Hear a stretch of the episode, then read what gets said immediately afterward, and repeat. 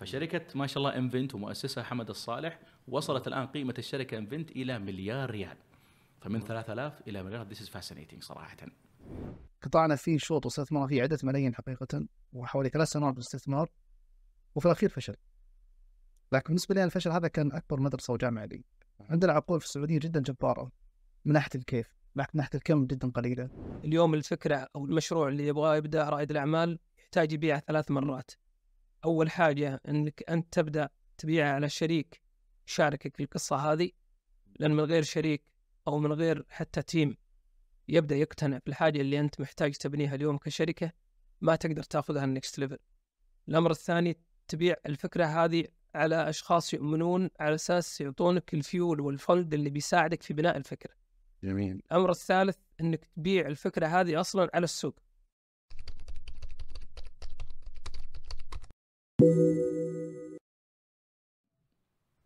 حلقتنا اليوم يا هادي في البودكاست حلقة متميزة لشغلتين. okay إيش هي؟ آه، الشغلة الأولى إنه غالبا يمكن في الحلقات اللي صورناها لو يلاحظ المستمع والمشاهد ولا حتى إحنا بنتكلم بشكل عام عن الشركات التقنية. دائما ما نتكلم عن الشركات العالمية والأمثلة التقليدية مثل مايكروسوفت آي بي إم أبل أمازون and so and so forth إحنا في المملكة العربية السعودية عندنا شركات تقنية كثيرة. وهذا التوجه اللي صار عندنا في في ال- في البلد. شركات كثيرة ناشئة وحتى شركات لها عدة سنين قائمة موجودة. فأعتقد إنه من الجيد إنه إحنا في هذا البودكاست نتطرق لهذه الشركات التقنية ونناقشها ونناقش التنافسية اللي صايرة فيها. طبعا أنا خلني أقتبس كلام قاله صاحب السمو الملكي الأمير عبد العزيز بن سلمان في مؤتمر رياده الأعمال الدولي اللي صار في الرياض السنة الماضية في عام 2020 وصراحة قال كلمة ممكن تلخص أهمية الحلقة هذه من البودكاست اللي هو عن موضوع الشركات التقنية في السعودية. فقال الأمير قال لم تعد المملكة بحاجة لمن يطور لها التقنيات. نحن اليوم على أبواب مستقبل يقتضي فيه التحدي أن نعتمد على أنفسنا من أجل ازدهارنا واستدامتنا. وصراحة الكلمة هذه مرة جميلة وتعكس أهمية هذا الموضوع اللي نحن إن شاء الله راح نناقشه ونناقش الضيوف اللي طلعوا معنا في هذا ال- ال- الحلقة. أيضا خليني أنا أستعرض بعض الأمثلة على الشركات التقنية السعودية، لينكدين في عام 2022 عندهم قائمة اللي هي قائمة أفضل الشركات التقنية أو أفضل الشركات الناشئة في السعودية عفوا، شركات بشكل عام الشركات الناشئة في السعودية. ولو جينا شفنا هذه الشركات واسباب طبعا اختيارها كان من ضمنها طبعا النمو في عدد الموظفين، اهتمام الباحثين عن العمل وغيرها من المعايير اللي فعلا ممكن تعكس أهمية هذه الشركات الناشئة في السعوديه. خلينا نشوف هذه العشر الشركات الأفضل آه، من تقييم لينك أو في تقييم لينكد ان تمارا ساري نعناع زد طويق جاذر إن ليندو قوافل رسال وشقردي الملاحظ أو اللي يلاحظ هذه الشركات يجد أنها مثلا تشتغل في أنشطة أو أعمال مختلفة وقطاعات مختلفة مثل المالية، التسويق، المبيعات، التجزئة، الأسواق الإلكترونية، حلول البطاقات الرقمية المكافآت والولاء وتوصيل الطلبات. لكن لو ركزنا شويتين في هذه أفضل العشر الشركات الناشئه نجد أنها شركات تقنية بالولادة مثل ما يقولون أو بالنشأة. كل هذه الشركات تستخدم التقنيات الرقمية اللي موجودة من الإنترنت، من الهواتف الذكية، من ال GPS وغيرها من الأمور هذه، فهذه شركات نشأت تقنية بالولادة، وهذا يعطيك انديكيشن أو انطباع إنه لو تلاحظ الأفضل الشركات هذه كلها شركات تقنية. أيضا خلينا نقول في ملاحظة أخرى وهي إنه لو المشاهد أو المستمع زاروا ليب أو زاروا بيبان وهي طبعا من أكبر الأحداث اللي تصير عندنا في السعودية. تجد انه كثير من الشركات أيضا الجديدة أو الناشئه والمتوسطة والصغيرة كلها شركات آه، تقنية في أساسها وهذا يعكس التوجه اللي قاعد يصير عندنا في البلد وأهمية النقاش وعلى قولهم يعني آه، فهم فكرة الشركات التقنية عندنا في السعودية ومنافستها وكيف إنها توصل للعالمية. على مستوى العالمي ممكن نيجي على اللي هي الفورتشن 500 قائمة الفورتشن 500 في هذه القائمة أول ما نشأت في عام 1955 آه، كان فيها شركات طبعا شركات يعني هذا قبل عهد الإنترنت والأمور هذه كلها فكانت شركات تعتبر شركات تقليدية مثل ما نقول المسمى حقها. يمكن اي بي ام الوحيد اللي اي بي واحدة يمكن هي. الوحيدة تعتبر شركة تقنية صحيح. في عام 2018 الشركات اللي كانت في هذيك القائمة بقي منها فقط 12% وطبيعة هذا ال- خلينا نقول القائمة تغيرت دخلت عندنا شركات تقنية بالأساس. وهذه الشركات بعضها يعتبر يعني جديدة نوعيا من ناحية التأسيس مقارنة بالشركات القديمة اللي ذكرت. يعني مثلا صار عندنا ابل صار عندنا امازون صار عندنا مايكروسوفت صار عندنا سيلز فورس وغيرها من الشركات هذه. وأيضا ملاحظة أخرى إنه هذه الشركات التقليدية اللي نشأت وكانت موجودة من عام 1955 ليوم وكذا أيضا مرت بتحولات رقمية وتحولات تقنية. أنا أعطيك مثلا في قطاع مثلا النفط والطاقة عندك إكسون موبل عندك شيفرون عندك كوكا كولا عندك بيبسي كو آه، عندك شركات زي مثلا جنرال موتورز وغيرها. هذه الشركات أيضا ممكن الآن نقول إنها أصبحت شركات تقنية. بس ممكن أنا أذكر هنا معلومة بما إنك جبت طاري الفورتشن وكيف تغيرت ال... زي ما تقول تركيبة السوق بناء على السنة الماضيه.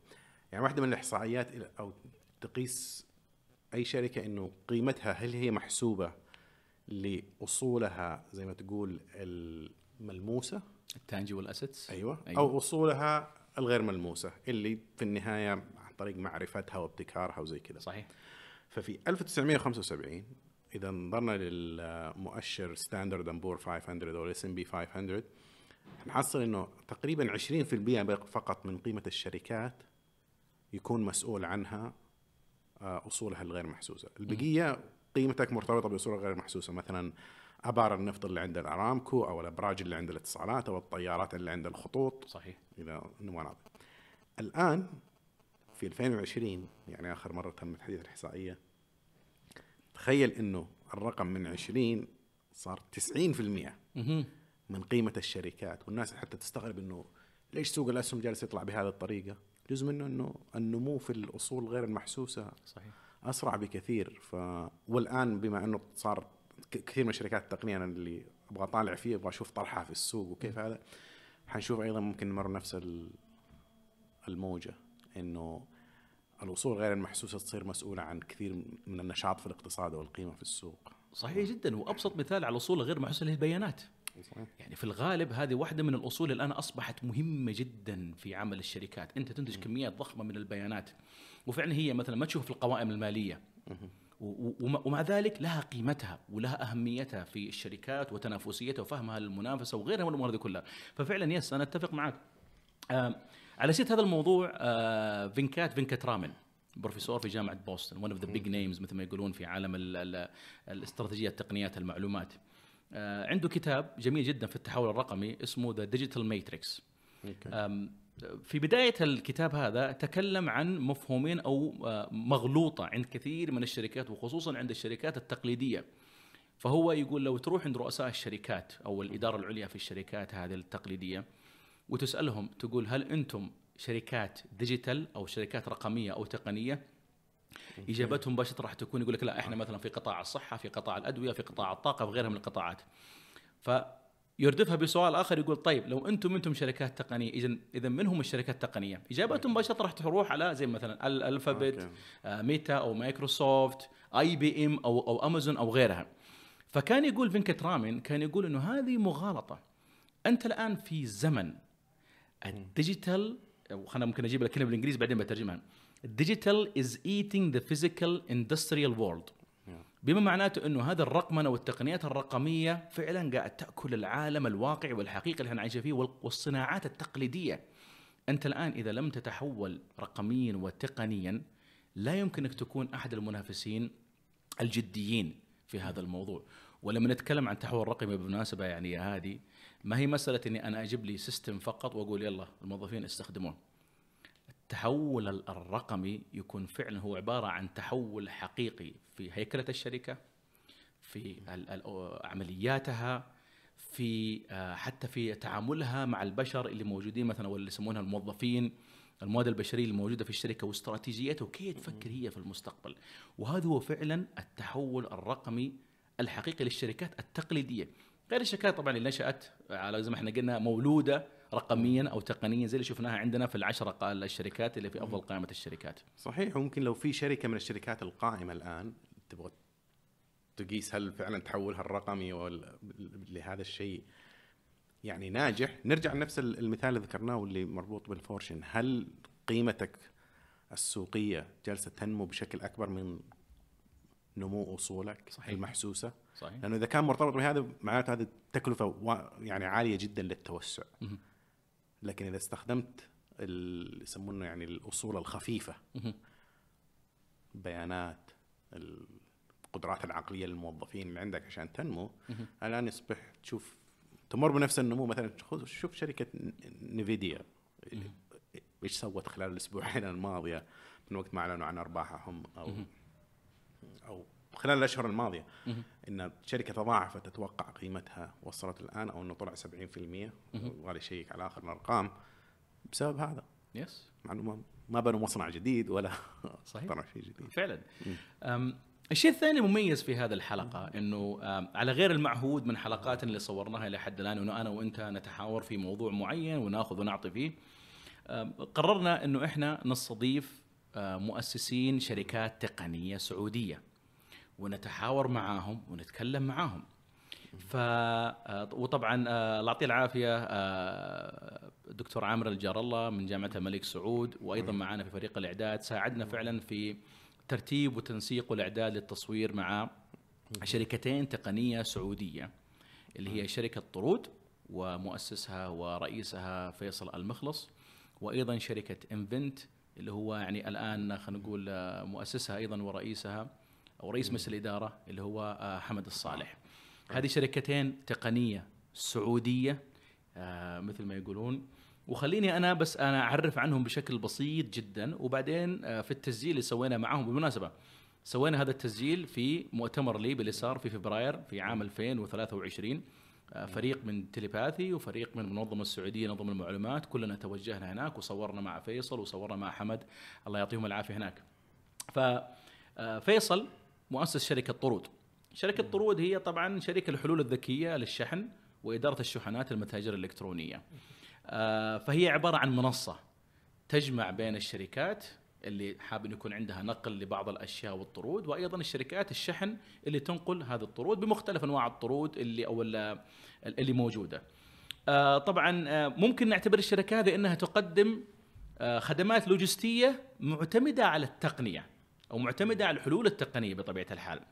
وبالحديث عن المنافسة آه، الأسبوع الماضي هو في شهر جون آه، تم اختيار شركة طرود من قبل منشآت إنها تكون واحدة من الشركات السعودية الواعدة للتوسع الدولي.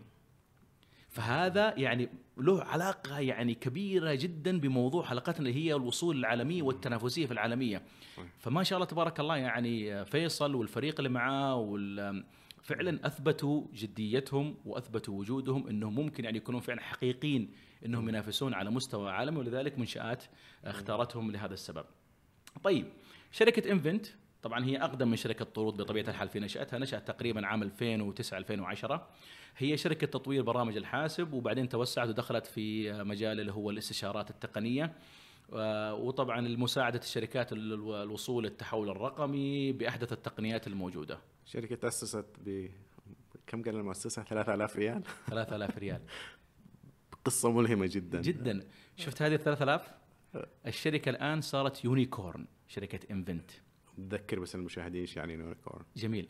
unicorn معناتها شركة غير مدرجة في أسواق الأسهم وصلت قيمتها إلى المليار ريال.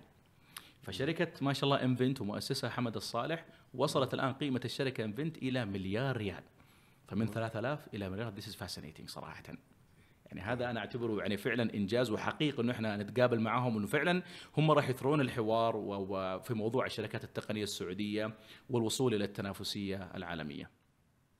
فهذه يا هادي آه، شركتين ذكرناها ومجموعه من الشركات السعودية التقنية سواء الناشئة وسواء القديمة نوعا ما الموجوده عندنا في السعودية.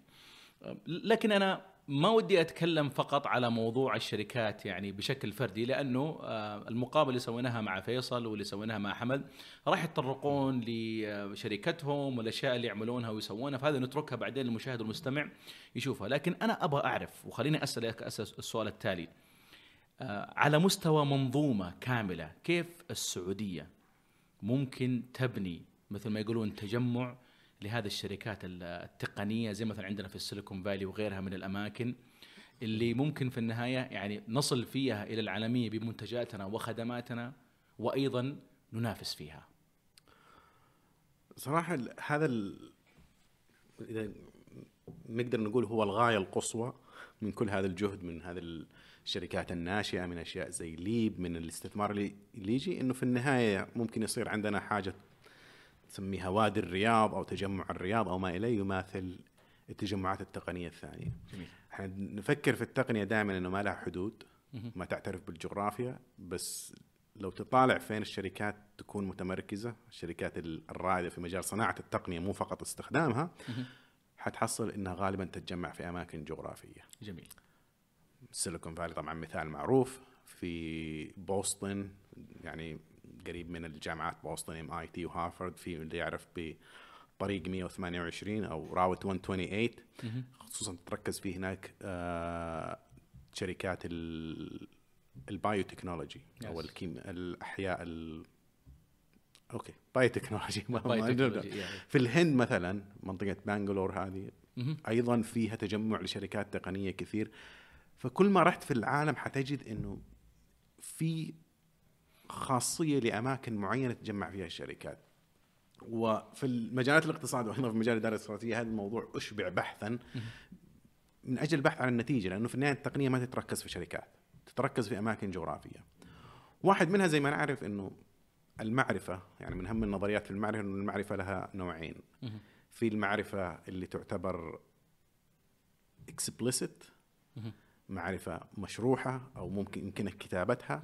زي مثلا أنه أعطيك تعليمات لكيف آه، تصنع جهاز معين بس في بعدين المعرفة الضمنية implicit اللي ما يمكن تتعلمها بناء على أنك تدخل على آه، موقع أو تتفرج فيديو لا لازم تراقب الناس لازم تتعامل معهم. هذه المعرفة تنتقل فقط عن طريق التفاعل الاجتماعي بين الناس ويمكن هذه النوعية من من المعرفة صعب إنك أنت تطلعها من عقول الأشخاص وتكتبها لا. كتابة مثلا الناس عندهم مثلا خبرة يعني متراكمة من سنين صحيح لكن بعدين لما تقول له تعال شارك التجربة ولا اكتبها يجد فيها نوع من الصعوبة يمكن في شرحها ولا في تبسيطها ولا غيرها من الأمور هذه.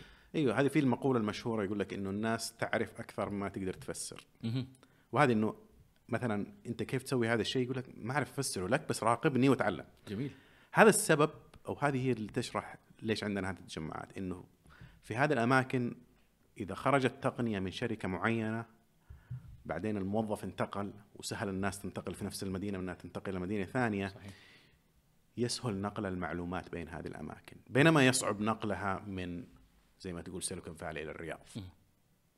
حتى لو جبت هذه الموظفين في النهاية انت تخرجهم من مجتمعهم لكن لما يكونوا كلهم في مجتمع سهل تبادل هذه المعرفة فهذه هي الغاية إنه تبني مثل هذا المجتمع. طبعا الاستثمار الحكومي اللي جالس يصير أيضا الحماس اللي من ال- الجيل الصاعد عوامل مهمة بس تظل في زي ما تقول أسباب جوهرية تقدر تشرح. واحدة من النظريات اللي تشرح هذه اللي يسمونها ال- المعين اللي أو المربع آه، لمايكل بورتر. يحاول يعرف فيه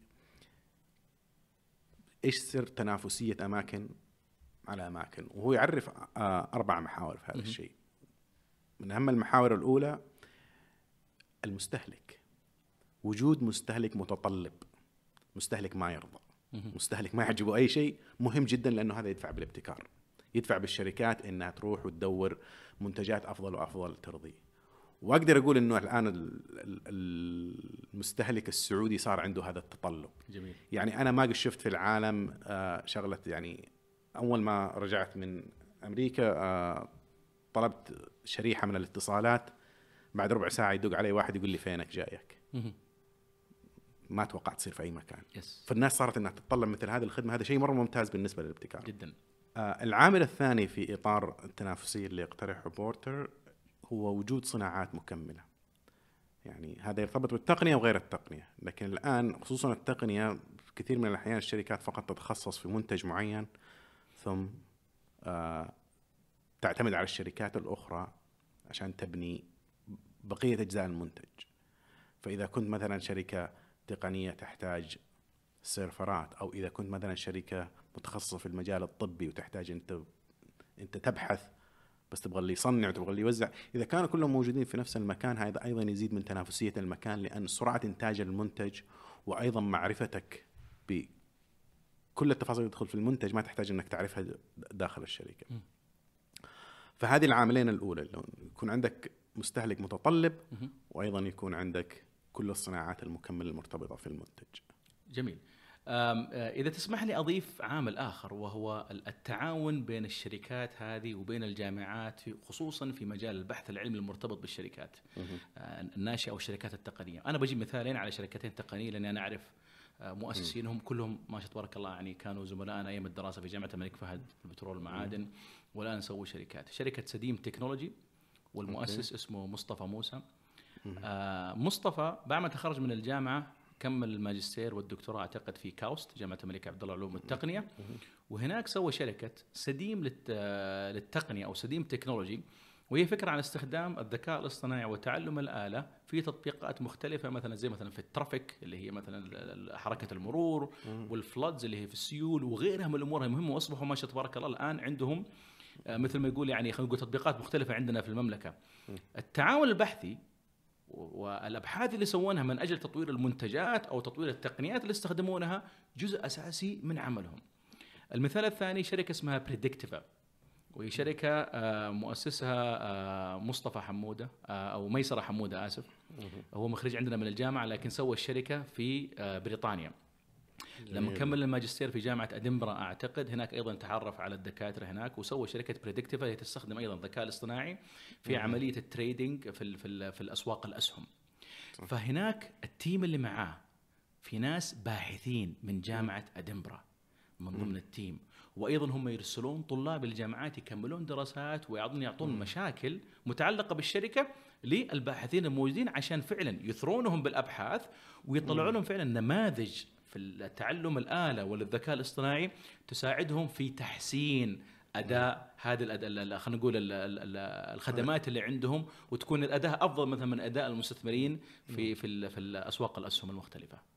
فعلا التعاون يعني هو يدخل في ما يعم يسمى عامل اللي جودة المدخلات. هل عندك في المكان اللي أنت تقع فيه جغرافيا تميز في المدخلات؟ أحيانا هذا التميز يكون طبيعي طبيعي وأحيانا يكون باستثمار في هذا الشيء. وبمناسبة حتى الأستاذ فيصل حيذكر يعني في المقابلة أنه الشركة كانت في البداية ورقة علمية ومشروع علمي كان ينفذه لما كان يسوي الماجستير في جامعة الملك سعود بعدين حولوا إلى منتج. صحيح؟ فهذا مثال أيضا من من نقاشنا اليوم. لكن هذه كلها تدخل في إطار يعني إذا طلعت في ال Silicon Valley قريب من جامعة ستانفورد وجامعة بيركلي اللي تعتبر من الجامعات الرائدة تقنيا. يو سي إل أي أيوه يو سي إل ممكن إنها في لوس أنجلوس بس تظل في نفس المنطقة لكن. بيركلي وستانفورد كلهم في آه، سان فرانسيسكو. nice لما نروح على بوسطن ونجد هناك جامعات MIT وهارفارد وحتى University of Boston College كل هذه الجامعات أيضا ساهمت في ولادة تجمع تقني. صحيح.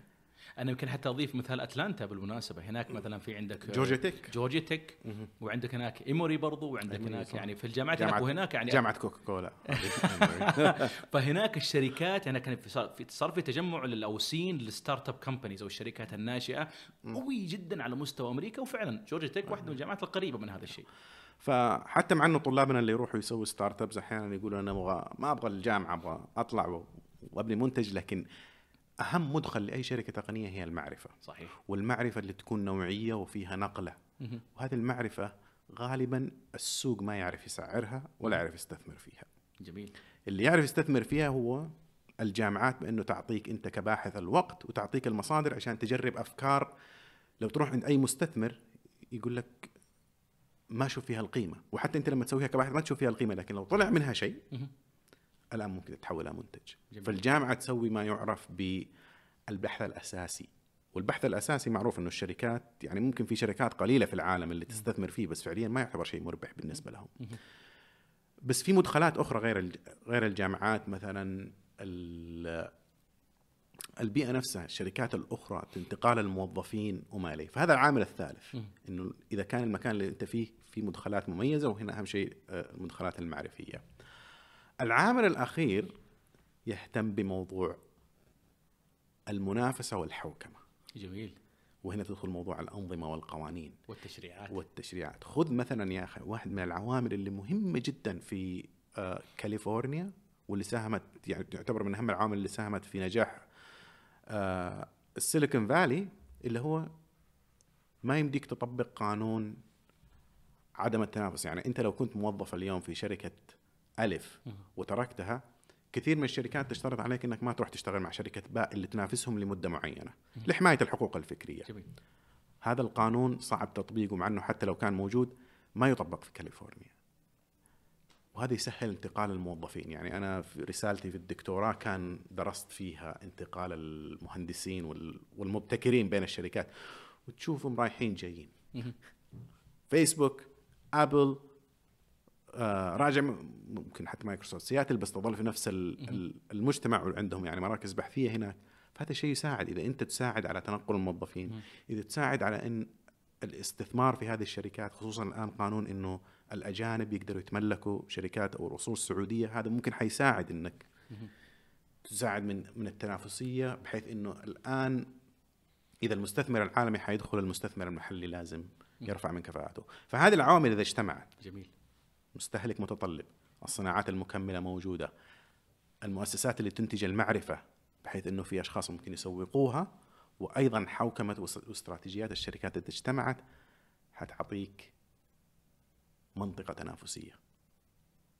طبعا بعد ذلك تصير زي ما تقول إذا بدأت هذه العملية تصير اللي يسمونها self-fulfilling prophecy انه الكبير يكبر. فأنت تصير أصلا المكان الجاذب لأفضل الناس جميل. يعني أمس كذا في تويتر شفت إحصائية صراحة فكرت فيها إنه صح إنه الناس الآن تتكلم إنه في مشاكل في أمريكا وما إليه بس يظل عندهم قوة. في مجال الابتكار 35%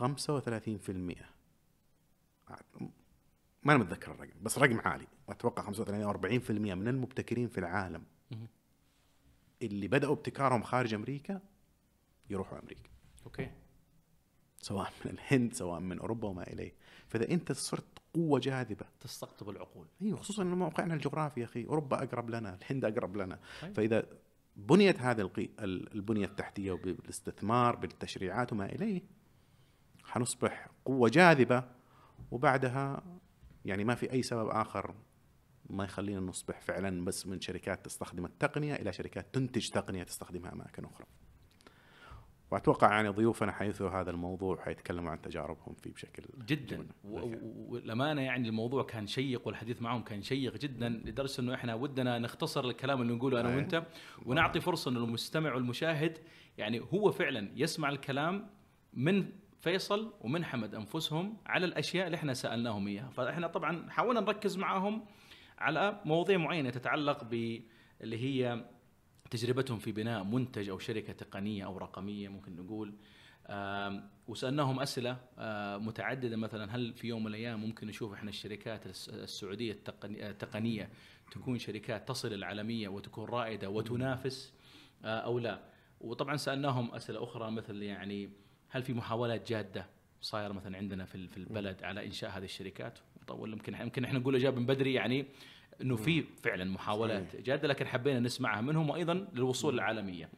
آه، أيضا سألناهم مقومات النجاح والعوائق اللي ممكن آه، تكون موجودة من أجل إنشاء الشركات واستمراريتها الشركات التقنية وأيضا نجاحها ووصولها آه، إلى العالمية ثم تكلمنا كيف ممكن الدولة تدعم الشركات التقنية وكيف تدعم إنها تكون شركات تنافسية وتصل إلى العالمية. نبدأ معاكم طبعا بأول سؤال سؤال مقدمة هو يعني خبرنا عن تجربتك الشخصية في بناء شركتك وأيضا عرفنا عن نفسك. الله يحييكم ويعطيكم العافية والشاكر لكم هذه الاستضافة الكريمة واللي أعرفكم بنفسي أنا فيصل المخلص المؤسس والرئيس التنفيذي لشركة طرود. آه، طرود أتت من احتياج كان في السوق أثناء جائحة كورونا. آه، اكتشفنا أن فيه مشكلة في قطاع التجارة الإلكترونية. كان الكثير من التجار الموجودين وقت الجائحة يعانون من الوصول لمزودي الخدمات وما كان في وسيلة مناسبة للتواصل معهم. فالمشكلة موجودة فقلنا لازم يوجد حل تقني وبالصدفة أو الجميل أني أنا والشريك المؤسس للشركة كنا نحضر رسالة الماستر وكنا كذلك شغالين على أشياء شبيهة لتحسين الأعمال. فاكتشفنا إن ال gap اللي موجود يحتاج إلى حل تقني. انشانا الحل التقني وهو عبارة عن optimizer أو engine محرك ذكي تجمع فيه كل مزودي الخدمات والشركات الشحن ونخليها سهلة الوصول للتجار. صار اليوم التاجر يستطيع إنه يوصل لمنصة طرود وحل طرود والحل طرود يرشح له أنسب وأفضل شركة يقدر يشحن معها هذا يخلى فيه تحسن في الأعمال ومن وقتها بدأ ننتقل إلى مرحلة ال product market fit اللي هي اليوم هذا منتج وحل مشكله ولازم نبدأ نعكسها في القطاع ونشوف الأثر اللي تتركه وكيف إنها تبدأ تحسن. هذا بشكل بسيط م، فكرة طرود أو قصة طرود أو كيف انشانا. جميل طيب من خلال تجربتكم الشخصية وخبراتكم في المجال التقني بشكل عام إيش المقومات المتوفرة في السعودية لدعم الشركات التقنية والتقنية بشكل عام؟ ممتاز. اليوم الحمد لله الفترة اللي نعيشها الوقت الحالي في ظل التمكين الحكومي اللي نشهده واللي غير مسبوق متمثل في عدة قطاعات وعدة جهات وحتى من ضمنها الجهود في المؤتمرات الضخمة اللي جالسة اليوم تخلق بيئة محفزة في السعوديه لجلب الكفاءات وجلب الشركات الريادية اللي يفترض إنها تكون محرك ضخم ينتج من خلاله رواد أعمال نماذج ناجحة. فاليوم السعودية في المقومات اللي موجودة عندها والتمكين القيادة والدعم الحكومي الغير مسبوق اللي بدأ يدعم حتى قطاع ريادة الأعمال ممكن على مستوى المنطقة تعتبر المملكة الحمد لله في مؤشر التنافسية وتحفيز القطاع الخاص من أفضل المراحل والمراكز المتقدمة.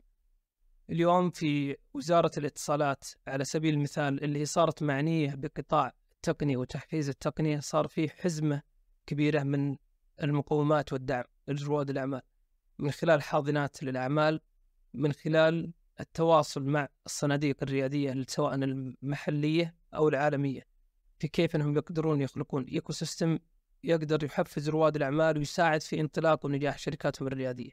إحنا نتكلم عن دعم حكومي، نتكلم عن حجم سوق يعتبر من أضخم الأسواق على مستوى المنطقة، نتكلم عن بنية تحتية تقنية تعتبر الأفضل على مستوى المنطقة.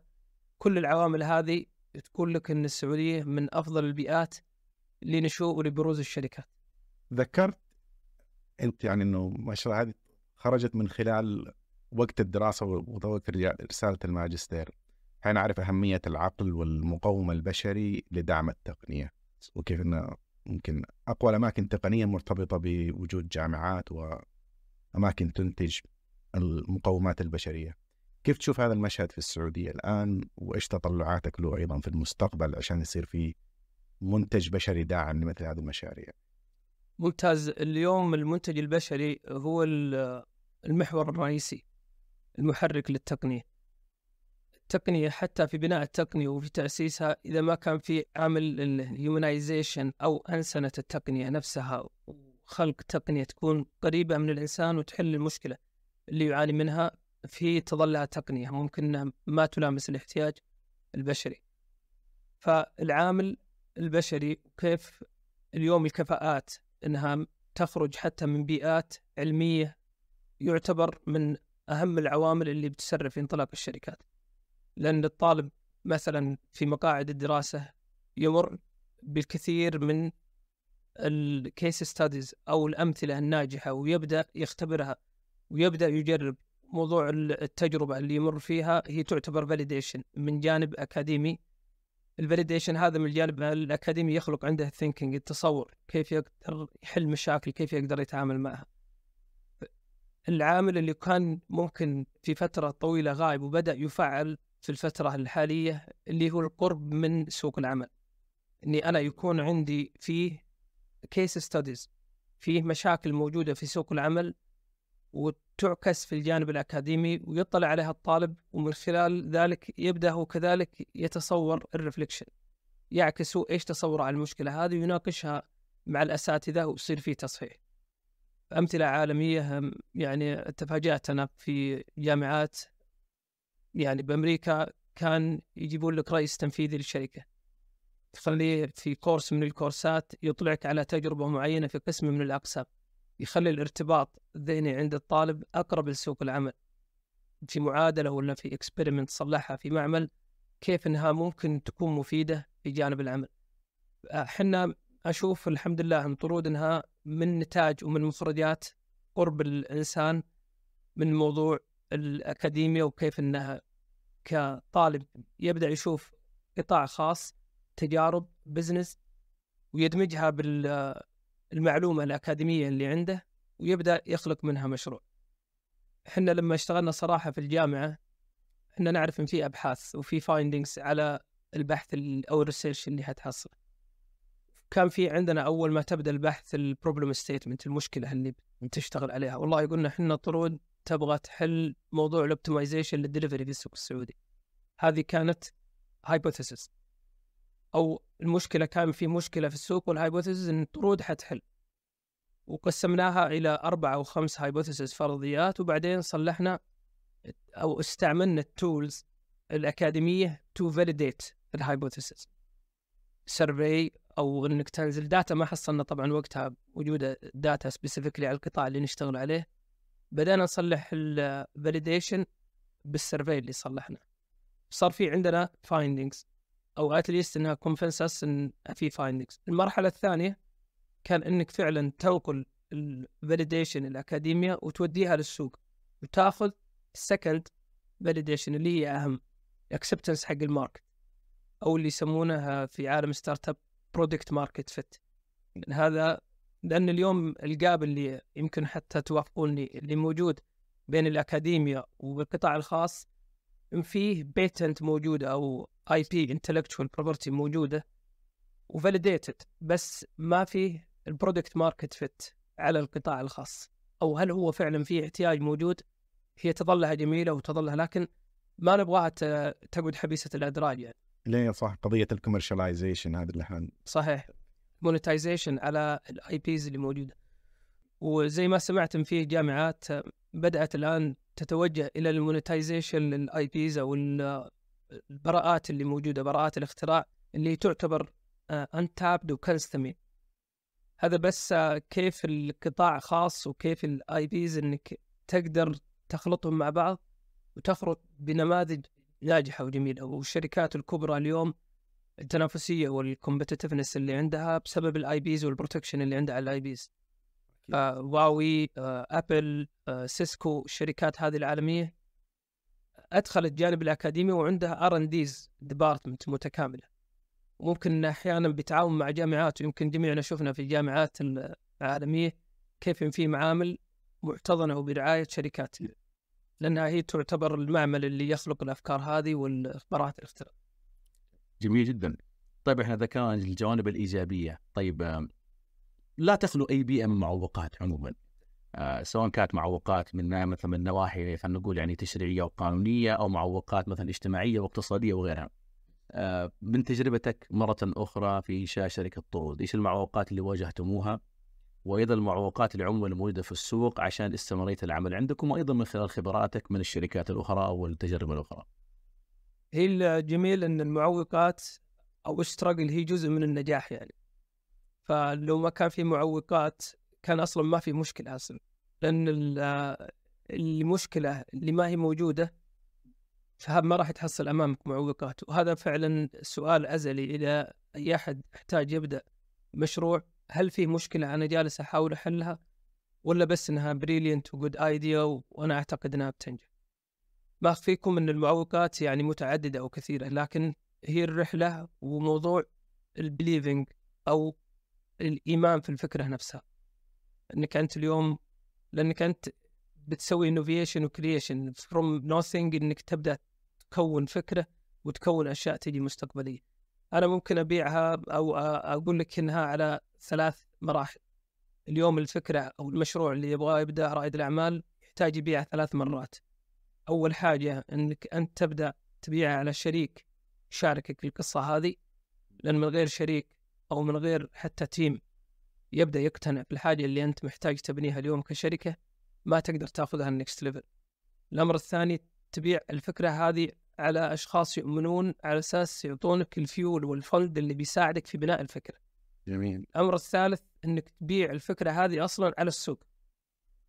لأن في أشياء كثيرة ما تقدر تبيع فكرتك ممكن على فريق عمل فمعظم ال- الشركات اللي ما نجحت وما حالف الحظ ما كان في فريق عمل يقدر يساعد في بناء هذه الفكرة. فاليوم اللي أنا ممكن أحرص عليه يعني من تجربة مرينا فيها يعني على تجربتنا المتواضعة إنك لازم تكون good storyteller تبدأ تروي القصة بأشكال مختلفة. اليوم أنا بروي القصة لفريق عمل و talent ومن غير ال talent أنت ما تقدر تخلق فكرة. وال talent على أساس يؤمنون في فكرة لازم يؤمنون في اللي ال innovator أو الأشخاص اللي اوجدوا الفكرة. بعدين الفانز أو الأشخاص اللي عندها ال- الدعم. اليوم نعرف إن رأس المال زي ما يقولون يعني جبان وما هو مستعد يخاطر مع فكرة يعني خصوصا ايديا والثالث اللي هو السوق يعني. انك اذا نجحت و يعني جبت الفريق وجبت الفند المناسب أنت بنيت بنيت منتج. بس كيف تبدأ تبيع الفكرة؟ وبيع الفكرة بيواجهك صعوبات بعد. لأنك ممكن أنت لما تبيع المنتج تحصل ما هو بالشكل المناسب. إيش ال flexibility إنك to fast pivot يعني تبدأ تعدل تبدأ تغير تبدأ يصير في عندك ال flexibility لل adaptation لأن الأفكار اللي جامد أو ال product اللي جامد عادة يمكن يصطدم بأول جدار وما يقدر جميل جدا. هي هذه الفكرة إنه الشريك المستثمر السوق صراحة أعتقد إنها تلخص العملية اللي ممكن إحنا ما نشرحها بهذه الطريقة بس هذه فعلا. ممكن السؤال اللي يجي من هذا إنه خارج ال- اللي يكونوا قريبين من الفكرة نفسها إذا تكلمنا مثلا المجتمع أو مؤسسة زي المؤسسات الحكومية إيش دورهم خلال كل واحدة من هذه الخطوات؟ في دعمها وإزالة المعوقات أو ممتاز. تسهيلها في كل واحدة من هذه الثلاث. ممتاز. وصراحة موضوع الانيبلمنت من أهم الأشياء اللي تحرك الاقتصاد بشكل عام. واليوم الحمد لله يعني جزء من رؤية المملكة 2030 موضوع التقنية والإيمان في أن التقنية هي المحرك القادم وزي ما شفنا التوجه اللي صار. الحمد لله اليوم في ليب مؤتمر من أضخم المؤتمرات على مستوى العالم وجالسين نشوف كمية من الاستثمارات كمية من الشركات العالمية اللي جالسة تجي للسعودية وعندها الطموح أنها تكون جزء من هذا المشهد جزء من الحراك اللي جالس يحصل عندنا اللي غير مسبوق. والدور الأكبر والأشمل هو الحكومة الجفرمنت وإيمانها في هذا التوجه. طبعا الإيمان هذا اللي صار خلاك تعكسه على شكل مبادرات وحزم تحفيزية من خلال كل الأجهزة اللي موجودة. فاليوم يعني اللي نشهده جميعا في التطور لو تعاملت مع أي وزارة أو أي مسؤول في أي وزارة كأنك تتعامل مع قطاع خاص. ال mindset ال flexibility ال understanding ال challenge اليوم إحنا في ريادة الأعمال أو شركات ريادية جزء من الأعمال اللي موجودة. مربوطة بوزارة التجارة مو- آم، هي الزكاة والدخل بوزارة الصناعة. كل الجهات هذه والتكامل اللي جالسين نشوفه ومدى استيعابهم لأهمية ريادة الأعمال والمنشآت الحديثة التقنية يخليك فعلا تعرف ما في معوقات. لأن أكبر معوق وأكبر قاتل هي التنظيمات والتشريعات اللي ما تكون flexible ممكن على مستوى ال emerging technology اليوم لو تكلمنا عن واحدة من ال emerging technology وما في لها regulation واضح ممكن إنها تقتل وما تطلع. مثلا نتكلم عن ال drones for example تحتاج إلى تشريع تحتاج إلى منظم. نجد إن فيه جهات وقطاعات وزاره الاتصالات مثلا ممثله بهيئة الاتصالات أوجدت sandbox بيئة تجريبية. في emerging technology تقدر تبدأ تجرب ال emerging technology هذه ونختبرها وإذا هي ممتازة نطبقها ونطلقها. هذا دليل إن صار في عندك سبيس ومساحة حتى لتقبل التقنيات اللي ممكن ما طبقت على مستوى العالم. فالسعوديه الحمد لله يعني مستوى النضوج اللي جالسين نعيشه ما هو بس في القطاع الخاص مدعوم والمحرك الأساسي له هي الحكومة. ممثلة في الرؤية اللي رأيناها وعرابها سمو سيدي الأمير محمد بن سلمان. فالأشياء هذه اللي نشوفها صراحة تسرع من انطلاق أي منشأة يعني. وصارت السعودية اليوم في ظل المنظومة هذه محفزة. ما هو بس حتى رواد الأعمال المحليين حتى العالميين اللي يجون من برا السعودية ويبغون يبدون أعمال من داخل السعودية. جميل. الاجابه رائع هذا يمكن أنا اقوله أنا خليني أيضا يمكن أستنبط سؤال أجين عن المعوقات وال, وال... خلينا نقول وال والأشياء الداعمة للشركات. أنتم متبعين business model أو نموذج عمل اللي تسمى digital platforms هذا النوعية من الأعمال ظهرت بسبب التقنيات اللي ظهرت مثل الانترنت والويب وغيرها وغيرها من التقنيات هذه اللي تضافرت وتكاملت. آه، وأيضا أنتم في ال business حق ال supply chain عادة ال supply chain في ما يسمى بال upper stream وال downstream والعملية المعروفه من ال suppliers of the suppliers until the final consumer وهي عملية خلينا نقول عملية linear أو خطية. لكن ال digital platform it's marketplace مثل ما يسمى. أنت عندك أكثر من آه، اوجه أنت عندك مثلا اللي بيوصل مثلا الطرود أو الطلبات وعندك الجهة اللي توصل وعندك في النهايه ال customers فمن هذا النموذج العمل الجديد هذا إيش التحديات اللي واجهتموها آه، في الاستراتيجيات في العمليات ال operations وغيرها من الأمور هذه؟ ممتاز. هي التحديات آه، زي ما ذكرت موجودة في القطاع. كان الاحتياج لحل هذه التحديات optimizer أو محسن تقني. والمحسن التقني هذا اللي بينبني أو بيبنيه رائد أعمال أو شركة تقنية ريادية لابد إنها تكون مدعومة بالتقنية ولا بد إن تكون ال base والأساس حقها اللي هي منطلقة منه موضوع تقني.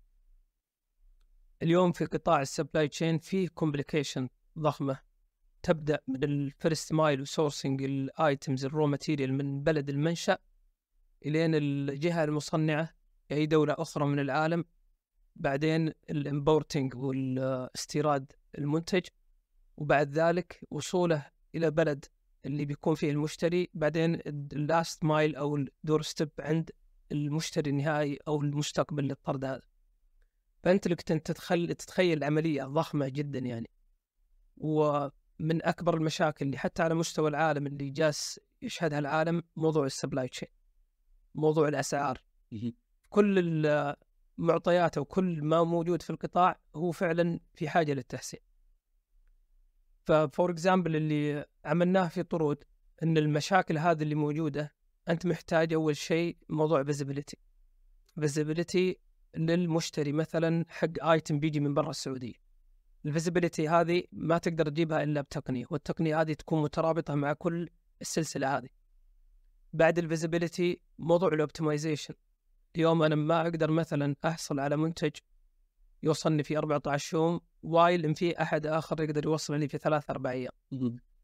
و specifically على الموضوع هذا ممكن نذكر example يعني ال role model في القصة هذه كلها اللي start monetize من ال optimization حق ال logistic اللي هم امازون امازون استثمروا مليارات to optimize موضوع ال logistic to start use ال optimization هذا as edge over ال competitors صار امازون اليوم leading ال sector كله وجالس يستحوذ على قطاعات متعددة بسبب ال logistic هو بنى شركة ضخمة اسمها امازون logistic فيها warehouses فيها اعتماد كبير على التقنية استحوذ على ثلاث شركات ال robotics وفي ال smart warehouses صار في عندك اليوم ال sorting اللي يصير في ال warehouses يقدر المشتري يطلب منتج يتم جلبه من المستودع في دقائق. ويكون مع ال dispatcher اللي بيوصل الطلب. اللي كان سابقا على أساس تصلح انت تجيب منتج لازم تجيبه من مستودع موجود في مدينة أخرى. موضوع ال data و using ال data وإني أخلي ال item قريب من ال customer في season معين على أساس لما يطلب يوصله خلال نص ساعة أو ساعة. أختصر ال supply chain الضخمة قلل من السعر أجيب traffic وأكثر و customer convenient ويمكن تتفاجئ في مواسم مثلا لما يكون فيه ثلج تحصل فيه عندك ال ski board أو تحصل فيه عندك item خاص في السوبر ماركت اللي جنبك من امازون هذا كله باستخدام التقنية باستخدام ال data في موضوع ال supply chain يعني ما جاء طاري امازون أتوقع إحنا ممكن من الأشياء اللي ودنا نعرفها دوا العلاقة مع الشركات العالمية هذه. دعمها للتقنية أو إعاقتها لتطور التقنية المحلية. ف يا آه، جميل. يمكن هذا السؤال اللي قاله هذا اللي هو يعني يعني الآن السوق السعودية من زمان كانت تستخدم الشركات العالمية هذه كلها. موجوده والآن إحنا في ليب ونشوف هذه الأشياء. في نفس الوقت الآن يعني مع مع الرؤية الجديدة والتحول الرقمي اللي صار عندنا في البلد بدأت تظهر ما شاء الله زي شركات طرود وغيرها من الشركات التقنية السعودية. اللي فعلا يعني آه، هي من البلد وتحل يعني خلينا نقول مشاكل أو في فرص أعمال في البلد يعني they are tapping into them. فيعني يمكن السؤال اللي نطرحه اللي هو يعني كيف جو تشوف دور الشركات العالمية هذه في السعودية في الماضي والآن؟ آه، وهل ممكن يعني نقول إنه الأفضل استبدالهم أو إحلالهم بالشركات السعودية المحلية أو they coexist together ونظرتك للمستقبل في هذا الموضوع أنا كنت في حوار شيق مع الدكتور آه، عامر الجار الله الله يذكره بالخير على specifically الموضوع هذا وكيف إن اليوم فيه نوعين من التقنية في أي بلد يعني أو لسكان البلد الموجود يعني أو كيف ينظرون للتقنية. إما إنك تكون كبلد أو كمستهلك consumer للتقنية هذه وهذا اللي اعتدنا عليه يعني اليوم أو قبل يعني في فترة مبكرة كان في عندنا technology وكنا just consumer نستخدم تقنيات جايتنا من أماكن متعددة لأن فعلا محتاجين التقنيات هذه. وفي بلدان producer منتجه للتقنيات هذه. فالمنتج للتقنية يبيعها على المستهلك للتقنية. فاليوم اللي جالسين نشهده في البلد الحمد لله ان إحنا صرنا كذلك producer. بدأنا ننتج تقنية. طبعا أساس تصير منتج للتقنية أو المرحلة الأولى تستهلك التقنية بعد الاستهلاك هذا للتقنية تبدأ تتعايش مع الأشخاص اللي انتجوا هذه التقنيه كيف تبدأ تتعايش معهم؟ إنهم يكونوا موجودين عندك في البلد. وجود الشركات العالمية في أي بلد هو محرك اقتصادي كبير. لأن لو تنظر على خارطة الشركات الناجحة عالميا والناشئة تحصل للمؤسسين كانوا جزء من الشركات التقنية الضخمة هذه. وبعد ذلك هم خرجوا بنماذج أعمال انبثقت من الشركات هذه. إذا ما كان في شركات تقنية عالمية تبدأ تشتغل لوكالي أنت ما تقدر تخلط كفاءات مع الشركات هذه ويبدأون يخرجون وينتجون لك شركات أخرى مستقلة. طيب وجودهم اليوم هل هو أساسي؟ هو فعلا أساسي لأن هو بيوريك كيف النموذج اللي هو شغال فيه وبيخليك اليوم كشركات محلية تخرج بنماذج أخرى تناسب السوق المحلي. ممكن هو عنده جزء أو عنده جزء أكبر من التصور للسوق لكن وجودك أنت كشركة محلية يخليك تخرج تخرج ب business model يتناسب مع السوق المحلي. وبعدها تبدأ producer وانتاجك للتقنيه هذه بيمكنك حتى تبيعها على الأسواق المماثلة. يعني اليوم الحمد لله في طرود إحنا بدأنا في السعودية واليوم جالسين نصدر هذه التقنية للبلدان المجاورة. لأن شفنا تقنيات أتت من برا استفدنا من خبرات من تجارب وبعدها مكنتنا إحنا نبني التقنية هذه وننطلق فيها حتى الخارج السعودي.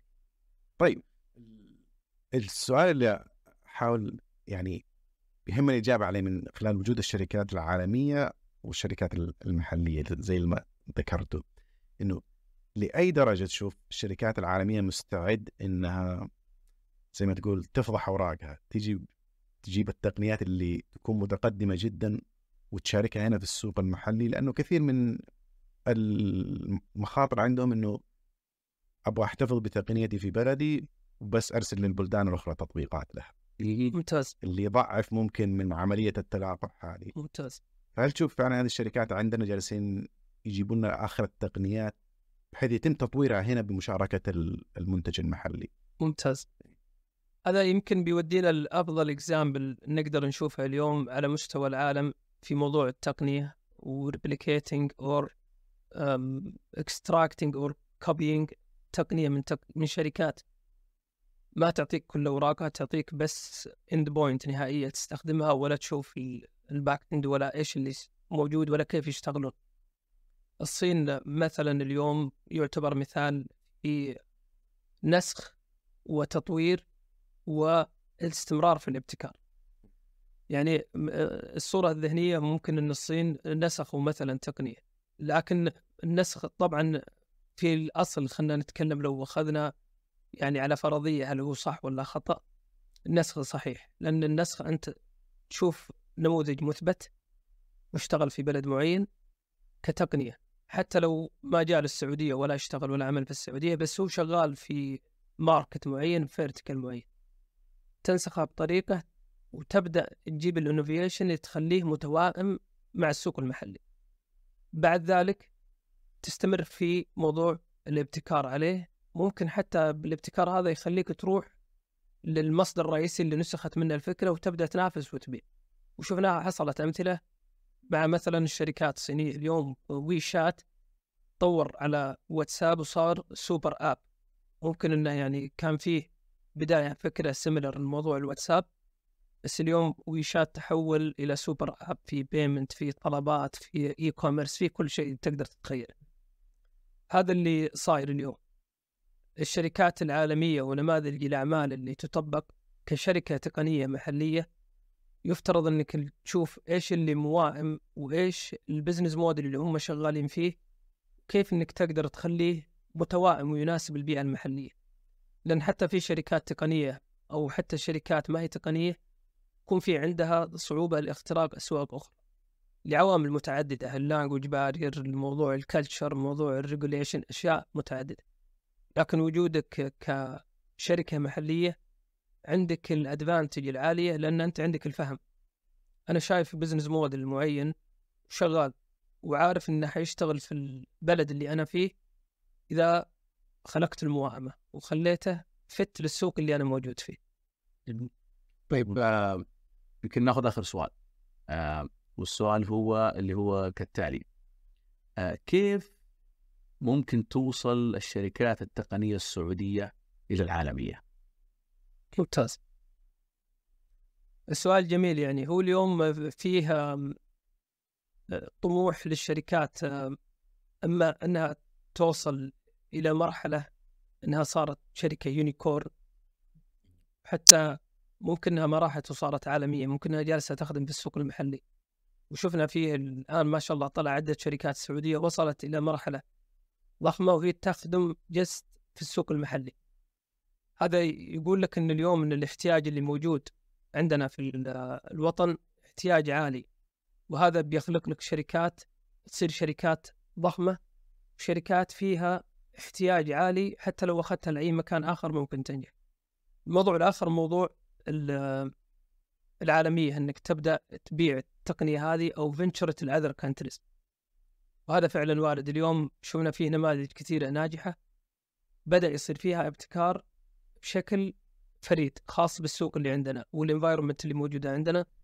تبدأ تبيعها حتى مو شرط إني أبيعها على بلدان بعيدة زي أمريكا أو Europe. ممكن ان أبيعها على بلدان أخرى مساوية لنا في الأجواء مساوية لنا في ال language في ال culture وهذه الفرصة القادمة أمام الشركات السعودية إنك اليوم تقدر تبيع التقنية من السعودية إلى ال region بشكل عام. أستاذ حمد مرحبا فيك معنا في بودكاست أبعاد رقمية يعطيك العافية. آه، في البداية نحب إن بس ناخذ قصة أو استعراض لتجربتك آه، في شركة انفنت والمرحلة اللي وصلتوا لها والقصة اللي بدأت فيها الشركة. طيب بسم الله الرحمن الرحيم الحقيقة البدايات كانت بدايات شخصية ودائما كنت أسأل نفسي إيش ال target لحمد؟ إيش يبغى يسوي في حياته في حياته؟ إيش القيمة ممكن يقدمها في المجتمع وفي الوطن؟ فكنا بداياتنا في أول ما توظفنا في أيام الفيصلية Group فكنت أشوف رد الفعل هل أنا موظف؟ ولا أنا بكرة ممكن قد أكون غير موظف؟ طيب إيش الخيارات الثانية في غير الوظيفة؟ كان عندنا واحد ليش ننسى نبدا startups كان ذيك الأيام ثورة ال startups الفيسبوك لسه طالع وال application حقت شركة ابل وغيرها. آه، بعد كذا ابتديت إني إني إني آخذ منحى آخر من ناحية إني I need to test myself من ناحية إنه هل بالفعل ربنا سبحانه وتعالى خلق فيني بذرة entrepreneurship ولا لا؟ سؤال مرة مهم. مو كل الناس قد يكون فيهم البذره هذه. somehow. ف سبحان الله العظيم بديت أروح وأدخل في بعض الكويستشنز من هذه في حياتي. اكتشفت إنه بعد سنة سنتين من متطرق لجميع كثير من التجارب والاطلاع عليها اكتشفت إن كثير من الأفكار اللي قاعد أطرحها حصلها بعد سنة سنتين موجودة في السوق. فبديت أستحضر في نفسي أقول يعني واضح إن الله سبحانه وهب فيني في مسألة ان قرأت السوق قبل الناس بشوي. فهذه قد تكون هي توفيق من الله سبحانه وأخيرا آه، فابتديت من بعدها إني أبدأ أقول ليش ما أبدأ بالفعل أطرح منتج معين. وبالفعل بديت أبحث عن عن كيف أقدر اسس منتج تقني بالفعل ينافس السوق المحلية بالستاندرد العالمية. فكان هذا تحدي جدا كبير في الفترة هذه بدينا نبحث في السوق فسبحان الله دخلنا يمكن في في في أسهل القطاعات في منظورنا لكنها في أصعب القطاعات اللي موجودة اليوم في ال market القطاع التعليمي. فبناء عليه بدينا ننشئ آه، منتج خاص بالتعليم وكان هدفنا أن ننشئ بالفعل social network خاصه بالقطاع التعليمي.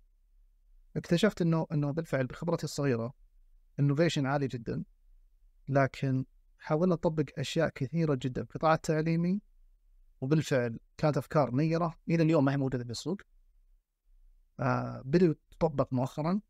آه يعني قطعنا فيه شوط واستثمرنا فيه عدة ملايين حقيقة وحوالي ثلاث سنوات بالاستثمار وفي الأخير فشل. لكن بالنسبة لي الفشل هذا كان أكبر مدرسة وجامعة لي. من أي ناحية؟ من ناحية أنه استطعت أني أعرف أنه أنه آه، ليست التقنية هي الحل وحدها. بل أنه في ecosystem متكامل من ناحية القطاع من ناحية ال market من ناحية ال audience من ناحية كذلك أنه أنه آه، ال timing وهو أكبر غلط غلطنا فيه حقيقة بعض الأفكار جميلة ورائعة بس بعض الأحيان بعض الأفكار لما تبادر فيها قبل ال timing المناسب لها تحصل نفسك خسرت خسرت آه، وقت مرة جدا جدا مهم. زي ما نشوف اليوم ال AI هي ثورة على فكرة تطابق جدا رائع. ال self-driving حق ال cars اليوم رائع لكن ال timing حقه مو مناسب لسه ما بعد يحتاج اليوم اليوم السوق إلى إلى إلى ال ecosystem من ناحية الطرق والأشياء هذه إنها تكون تكون جاهزة لها. هذه كانت البدايات وهكذا يعني بدأنا. آه، بعد الفشل هذا صراحة تعلمت منه أشياء كثيرة. آه، أسسنا على ذلك اثره فريق تقني الحمد لله. رائع جدا. كنا حوالي يمكن 10 12 شخص تقريبا. آه، شغالين من بيوتهم freelancers وبعد ذلك في 2012 بدينا نأسس شركة ونكون ال team صرنا 25 30 والحمد لله اليوم إحنا أكثر من 300 شخص موجودين في حوالي خمس دول الحمد لله. آه، تركيزنا حقيقة الحلم اللي كان عند حمد في السابق هو بناء منتجات وطنية ومحلية. تقريبا. آه، من عام 2008 2007 كان هذا التفكير. آه، ما زال الحلم موجود. كنا نسعى إليه إلى اليوم. لكن لكن حقيقة لما تكون أنت self-funded تمام وما كان في concept أو ال ecosystem تبع ال investment موجود كان ذاك الوقت في ال market كنا نواجه financial تحدي يعني financial challenges مرة كبيرة كان لدرجة ان أذكر من الطرائف يعني كان صندوق الموارد البشريه HRDF كان يعطي fund أي واحد متفرغ لل startup تبعه يعطي له fund يقول له 3000 ريال شهرية مكافأة عشان تتفرغ لل startup تبعك. 3000 ريال طبعا ولا شيء. أوكي ممتاز. وقت ست شهور أدابر وراس ال 3000 ريال هذه كانت 2008 2009 فقعدت ست شهور تقريبا يعني ست شهور وافقوا عليها قالوا بس ما أدري نعطيك إياها. ليش؟ قال لأن ال startup تبعك كمل فوق ست شهور. آه okay طيب وش أسوي طيب الحين؟ عقب ست شهور طارت وراكم توكم توافقوا يعني كانت محبطة حقيقة وقتها يعني لكن كانت كانت في الأخير تظل أنها أنها تجربة الإنسان كل ما تتذكرها من الماضي آه ضحك عليها و... واستأنس بها إنها جزء من التحديات والنظامات اللي كانت في الماضي. فالحمد لله هذه التجارب اللي كانت. آه نهاية لسؤالك يا دكتور إنه آه اكتشفت درس حقيقة تعلمته خلال يمكن 13 14 سنة الماضية. أنه بناء المنتجات هو حلم رائع جدا. حقيقة المنتجات اللي دائما يعني تطلع فيك غنى سريع جدا. لكنها تحتاج كاش واستثمار. لذلك اضطريت أنا في الشركة أني أبدأ أفتح مجال السيرفسز شوي.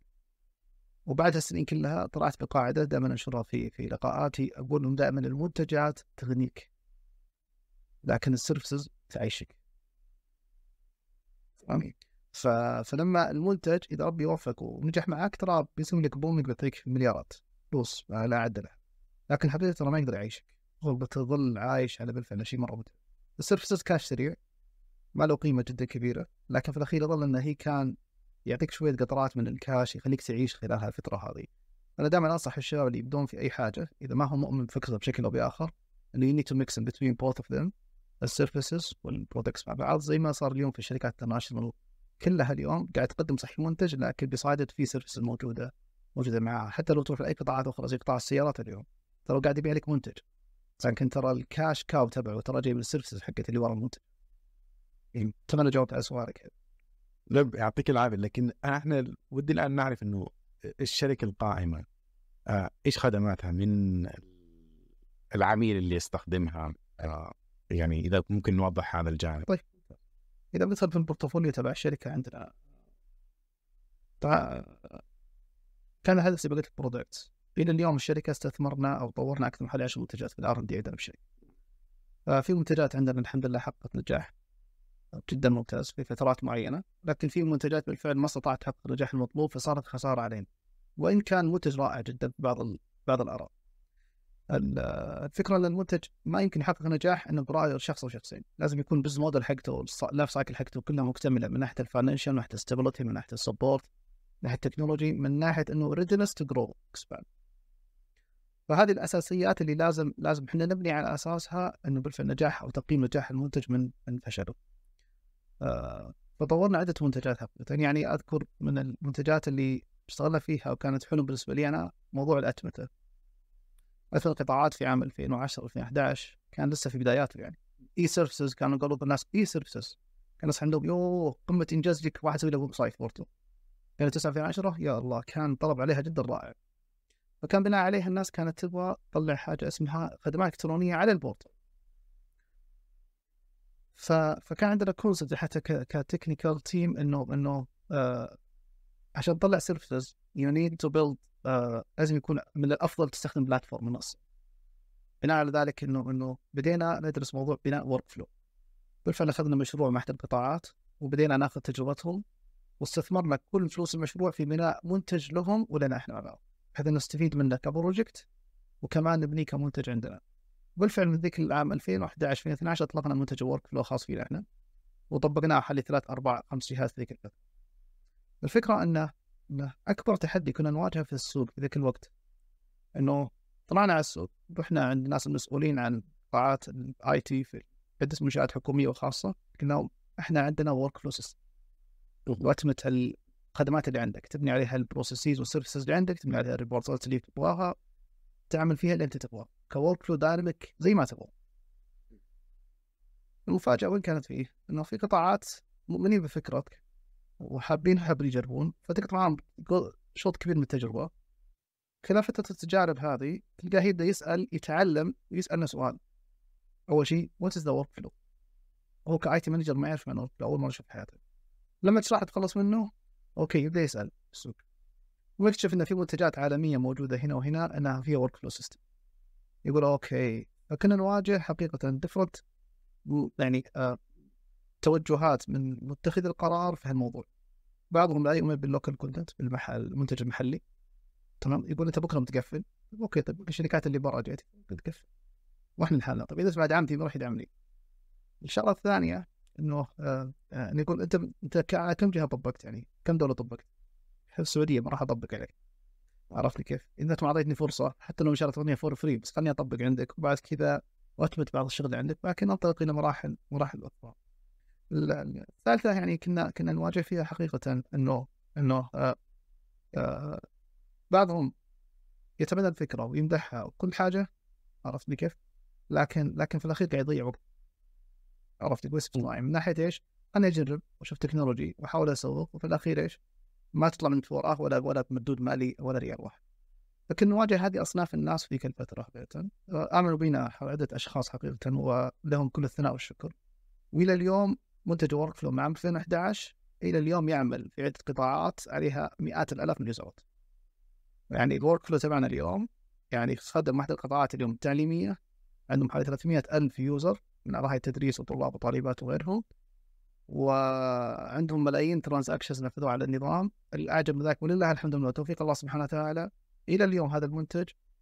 لثلاث سنوات ممكن الدعم الفني ما رجعونا أبدا. مع كذا هم داخليا قاعدين يبنون منصاتهم يبنون خدماتهم يدعمونها ويشغلون بدون رجوع رجوع إلينا. وهذا كلها نعمة جدا كبيرة الإنسان في نحقق مثل النجاحات هذه. الفكرة أن المنتج هذا flow وقفنا إحنا كبيع وتطوير. ليش؟ لأن بالفعل صار يكلفنا خسارات مرة كبيرة وصلنا ن- يعني نتعب فيه مرة كثير. آه، طلع لك منتجات أخرى يعني أعطيك مثال بسيط مثلا fleet management tracking يعني 2013 تقريبا بدأ موضوع ال fleet وال booming تبعه. وبدأت تجي application صغيرة وكبيرة في موضوع ال tracking لل fleet كنا نبغى نحطه على cloud من cloud ذيك الفترة كان لسه booming cloud الناس تسولف عنه في 2013 الحمد لله نفذنا واحدة القطاعات الحساسة القطاع الصحي مع مع الدولة وكنا يمكن أفضل نظام fleet management موجود. لكن استثمر فيه مرة مبلغ ضخم كثير وكانت التكنولوجيا quality حقه جدا عالية. لكن عشان طلعوا cloud و SaaS service كم منافسين صغار دخلوا بدأوا يدخلون السوق. فصار فيه شوية gap مرة كبير ما تقدر تنافس في السعر ولا غيره وإذا بتبغى تروح على ال enterprise level يروحون على شركات زي شركات اتصالات شركات اتصالات وغيرها. لكن نواجه شوية هال gap هذا بين بين هالطرفين هذه. والحمد لله إحنا بنينا أقول لك حوالي 10 منتجات في الشركة خلال الفترة الماضية. تعلمنا من ال workflow system وتعلمنا من ال fleet management وجمعنا الاثنين مع بعض. في عام 2015 شفنا في احتياج لحاجة اسمها field management اللي هو إدارة العمل الميداني. يعني مثال آخر لو عندك أي agents أو عندك أي مجموعة موظفين اليوم عندهم عمل ميداني يقولون يقومون اليوم في ال- في ال- في ال- الميدان سواء كانوا مراقبين سواء كانوا مفتشين سواء كانوا إحصائيين سواء كانوا إدارة مقاولين وغيرها في أي مكان أنت تحتاج تعطيهم نسخة من ال application بالفعل تفتح ال channel حق ال communication بينك وبينهم يكون في command center command control center موجود عندك مركز عمليات التحكم الفرع الرئيسي وتنشره على جميع القطاعات اللي في المملكه فبالفعل شفنا هال demand هذه ذيك الفترة. وبدينا ننشأ ناخذ ال experience الموجودة في ال workflow وال fleet management إدارة ال- ال- الاساطيل تمام؟ وجمعناهم اثنين وطلعنا في منتج ثالث. منتج اليوم الثالث اسمه Inspect وحققت عندنا حوالي 80% اليوم من القطاع الحكومي ماسكين الحمد لله اليوم في السعودية وإحنا رقم واحد في ال market. ونطمح كيف نطلع فيه لجارتنر وغيرها. هذا ال experience نطلع في هذا المنتج الحمد لله عندنا حوالي أكثر من 15 جهة من أكبر جهات اليوم في المملكة. ما شاء يعني نعم مثل القطاع الصحي ولا القطاع التعديني ولا قطاع الضريب ولا غيره كل اليوم من قطاعات الد- الدولة اليوم تستخدم نظام التفتيش والرقابة ونظام ال field management الخاص بالشركة. آه، المنتج هذا اليوم صار يجمع ال experience حقت workflow ويجمع حقت ال field صحيح في bad experience في failure موجود لكن في الأخير طلع عندك success story اليوم موجود عندك baby بالفعل اليوم قاعد يثبت نفسه بنفسه. والحمد لله عندنا شركات حكومية اليوم ماخذ من عندنا agreement white label هم يبيعون بدون ما يرجعون للناس أغلب الشركات الحكومية اليوم ملوكه للدوله آه، هم يسوقون المنتج يعني مباشرة آه، بدون ما يسألون أي سؤال فيه. صارت الشراكة حقتنا استراتيجية والمنتج في الاخير أثبت نفسه ما يحتاج إنسان يقدر يحكي يحكي عنه. هذه بس يمكن نبذه سريعة عن هالموضوع. ونحكي عن services حكينا عنها. okay. آه، قطاع ال service عندنا بالشركة نحن شركة اغلب software house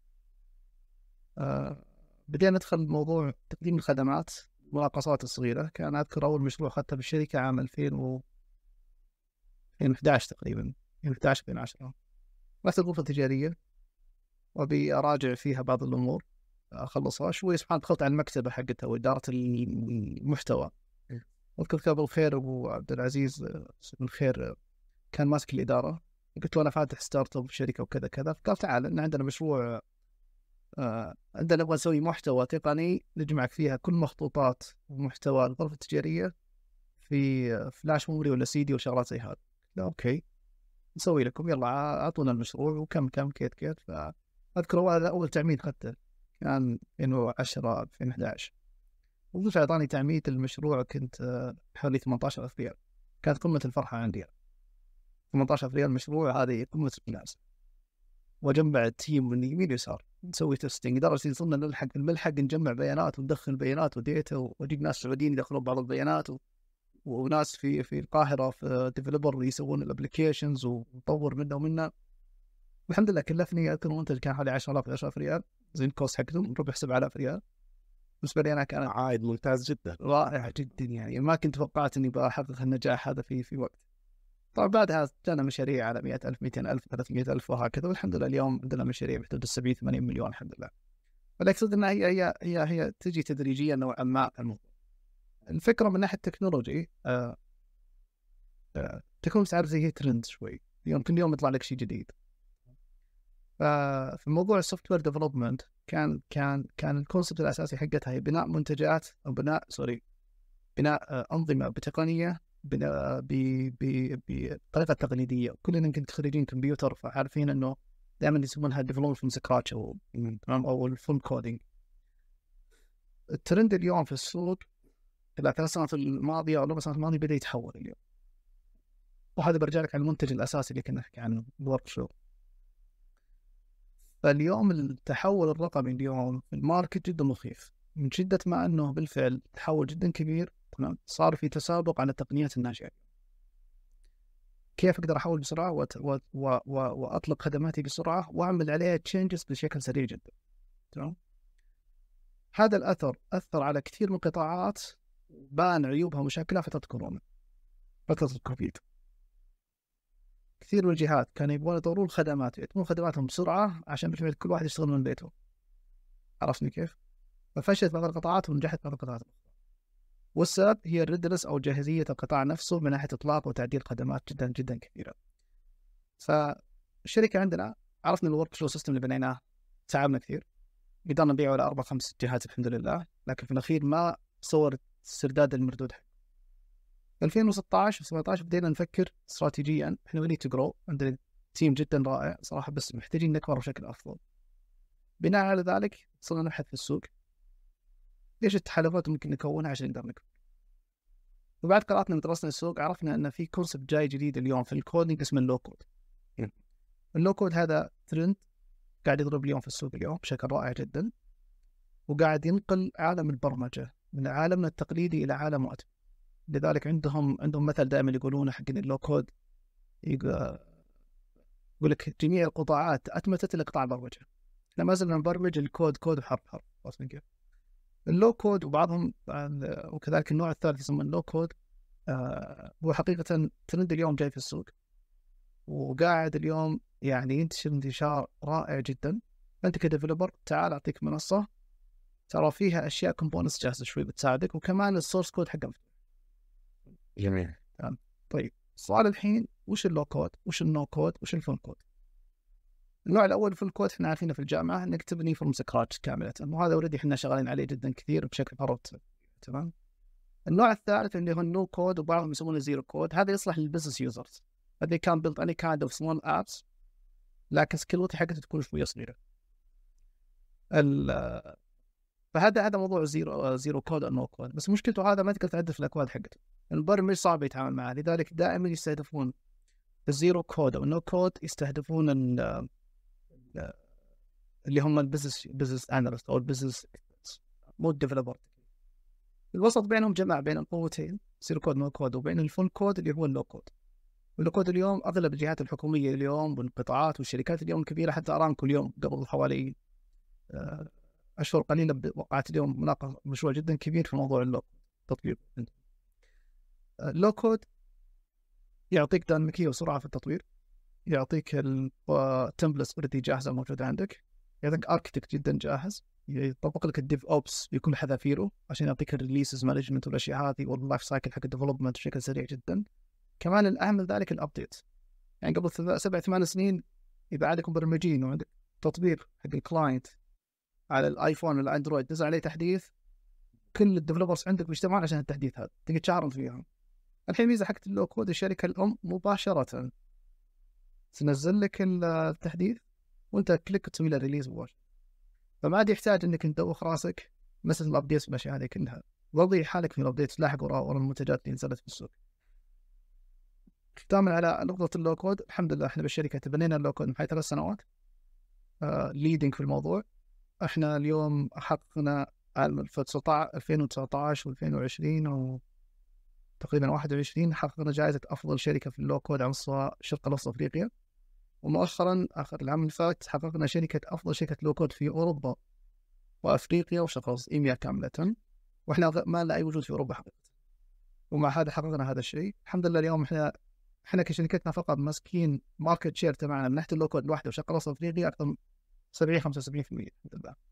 فهذا يمكن اليوم التركيز تبعنا. جاردنر وهي من أكبر الجهات البحثية في العالم تقول لك ان ال low code هو الترند حق ال market في العالم. لذلك ال low code حتكون بحول الله عز وجل هي 80% من ال applications will be built developed على top of the low code ام 24 طيب آه ما أدري إذا عندك إضافة أو ممكن ننتقل. إحنا يعني ممكن أنت من خير من شاهد القطاع التقني والرقمي في السعودية ويتطور، كلنا نذكر أيضا موجة ال startup الأولى اللي صارت فعلا حدود 2009 2010 والآن ممكن إحنا نعيش موجة ثانية وما أدري إذا وصلنا الموجه الثالثة. هل ما زالت نفس التحديات أو ممكن صيغه السؤال بشكل مختلف؟ إيش التحديات اللي كانت موجودة في البداية في الفترة الأولى اللي تشوفها الآن الجيل الجديد ما يواجهها من المطورين؟ وإيش التحديات اللي ما زالت قائمة واللي ممكن تمنع تطور المج... المجال التقني المحلي بس نتكلم عن مستوى startup بشكل عام مستوى المجال التقني تحديدا إحنا startups عالمها كبير يعني. لا لا مستوى ال startup اللي تحاول يا إنها توطن تقنية أو في نفس الوقت تحاول إنها تبتكر تقنية. يعني في. مجال ال IT في مجال okay okay مجال. ال- التحدي حقيقة كنا نواجه يمكن ذكرت بعض الأسباب حقته إنه ما كان في إيمان بال local content اليوم توجهات سمو سيدي محمد بن سلمان واضحه وصريحه وضغط اليوم جدا رائع من الزملاء في هيئة المحتوى المحلي إنه في إجبار بعض القطاعات لازم تروحون المحتوى المحلي. الموضوع في نقاش آه، للأسف كان بالسابق كان الموضوع بالنسبة لنا تحدي جدا كبير. ومباشره تقنعهم بال workflow اللي ذكرناه ويقتنعون يخلصون منك. بعدين في الأخير يشوفون شركة عالمية خارجية بالفعل يدخلونها يقول والله هذه الشركة already لها ثلاث أربع سنين في السوق. علما أنه ما في فرق بينه وبينهم كثير. ف... لكن لكن هذا بالفعل كنا نواجهه جدا جدا بشكل أو بآخر في القطاع. ال- ال- المشكلة الاخرى في موضوع توطين التقنية. المراكز البحثية عندنا في السوق جدا ضعيفة. إنك تفتح لك R&D بشكل رائع تجيب العقول تتبناها بشكل رائع. عندنا عقول في السعودية جدا جبارة من ناحية الكيف من ناحية الكم جدا قليلة. فإنك تفتح لك R&D ضخم بالفعل طور ال component بحيث إنك توطن التقنية بطريقة ما داخل السعودية جدا صعب. جاء الحل الآخر إن كثير من الشركات فتحت بعض ال center تبعها بالسعودية لكن أغلب ال development صار خارج السعودية سواء في الهند باكستان والدول المجاوره مثل مصر. كانت تجربة جدا رائعة لكن واجهوا مشكلة market gap صراحة تمام؟ بين ال understanding الخارجي والداخلي. آه، التحدي الآخر اللي كنا نواجهه حقيقة هو productize أو commercialize المنتج اللي عندك يعني كيف اطلع كمنتج نهائي ترى إحنا إحنا كسعوديين كعرب ترى متواضعين في الموضوع جدا أي. يعني في تشوف البلاد الأخرى يعني منتج قد يكون ما في إلا ثلاثة أربعة services وفي الأخير مسوين كأنه يعني حاجة ما ما ما ما, ما عمرك شفتها في حياتك عرفتني كيف؟ لا إحنا عندنا شيء حاجة ضخمة وسوق علينا حاجة بسيطة ومتواضعين جدا في الطرح اللي موجود. productize ال services عندنا بالفعل إخراجها كمنتج عندنا في القطاع كانت جدا ضعيفة إلى اليوم اشوفها ضعيفه يعني نشوف اليوم الكراج هنا في كل الزملاء الان في ال startups ترى في قيم جدا رائعة. لكن القضية إنك كيف تشيل ال dust اللي عليهم أو الغبار اللي عليهم وتشوف ال- ال- المجوهرات اللي موجودة داخله. لكن هي الفكرة إنه ال ecosystem بشكل عام ما زال ضعيف من ناحية إنه يبرز كل إنسان وش اللي واللي اللي عليه. من ناحيه commercialize ما زال عندنا مشكلة في ال market. يعني كل ما طورنا منتج خلصنا منه بجي نبيعه في السوق يجيك ال- السوق اليوم يتفلسف عليك. من ناحية إيش؟ يقول لك والله تعال يا ابن الحلال أنت الحين قاعد تطور منتج قاعد commercialized ما أبغى license زي كيف أعيش أنا؟ الشركات العالمية كلها كلها, license طيب كيف تبغاني أبيعك؟ لا بيعني مره واحدة وخلاص okay لا الحد من ذلك اللي يبي له فيها خصوصا الجهات الحكومية تعطيني ال source code حقك طيب أعطيك ال source code حق بعدين أنا كيف أعيش؟ قال لا أبي ضمانة الأخيرة okay حطها في بنك من البنوك الخارجية حقت الأكواد وعشان أضمن بالفعل إنك ما تضيع ثم اليوم عندنا DGA الله يحفظهم بدأوا الآن ينشئون ظهر بنك الاكواد داخلي عشان يصير ضمانة بينك وبين الأطراف الأخرى. الحلال يعني ما تصل العقليه لهالدرجة هذه.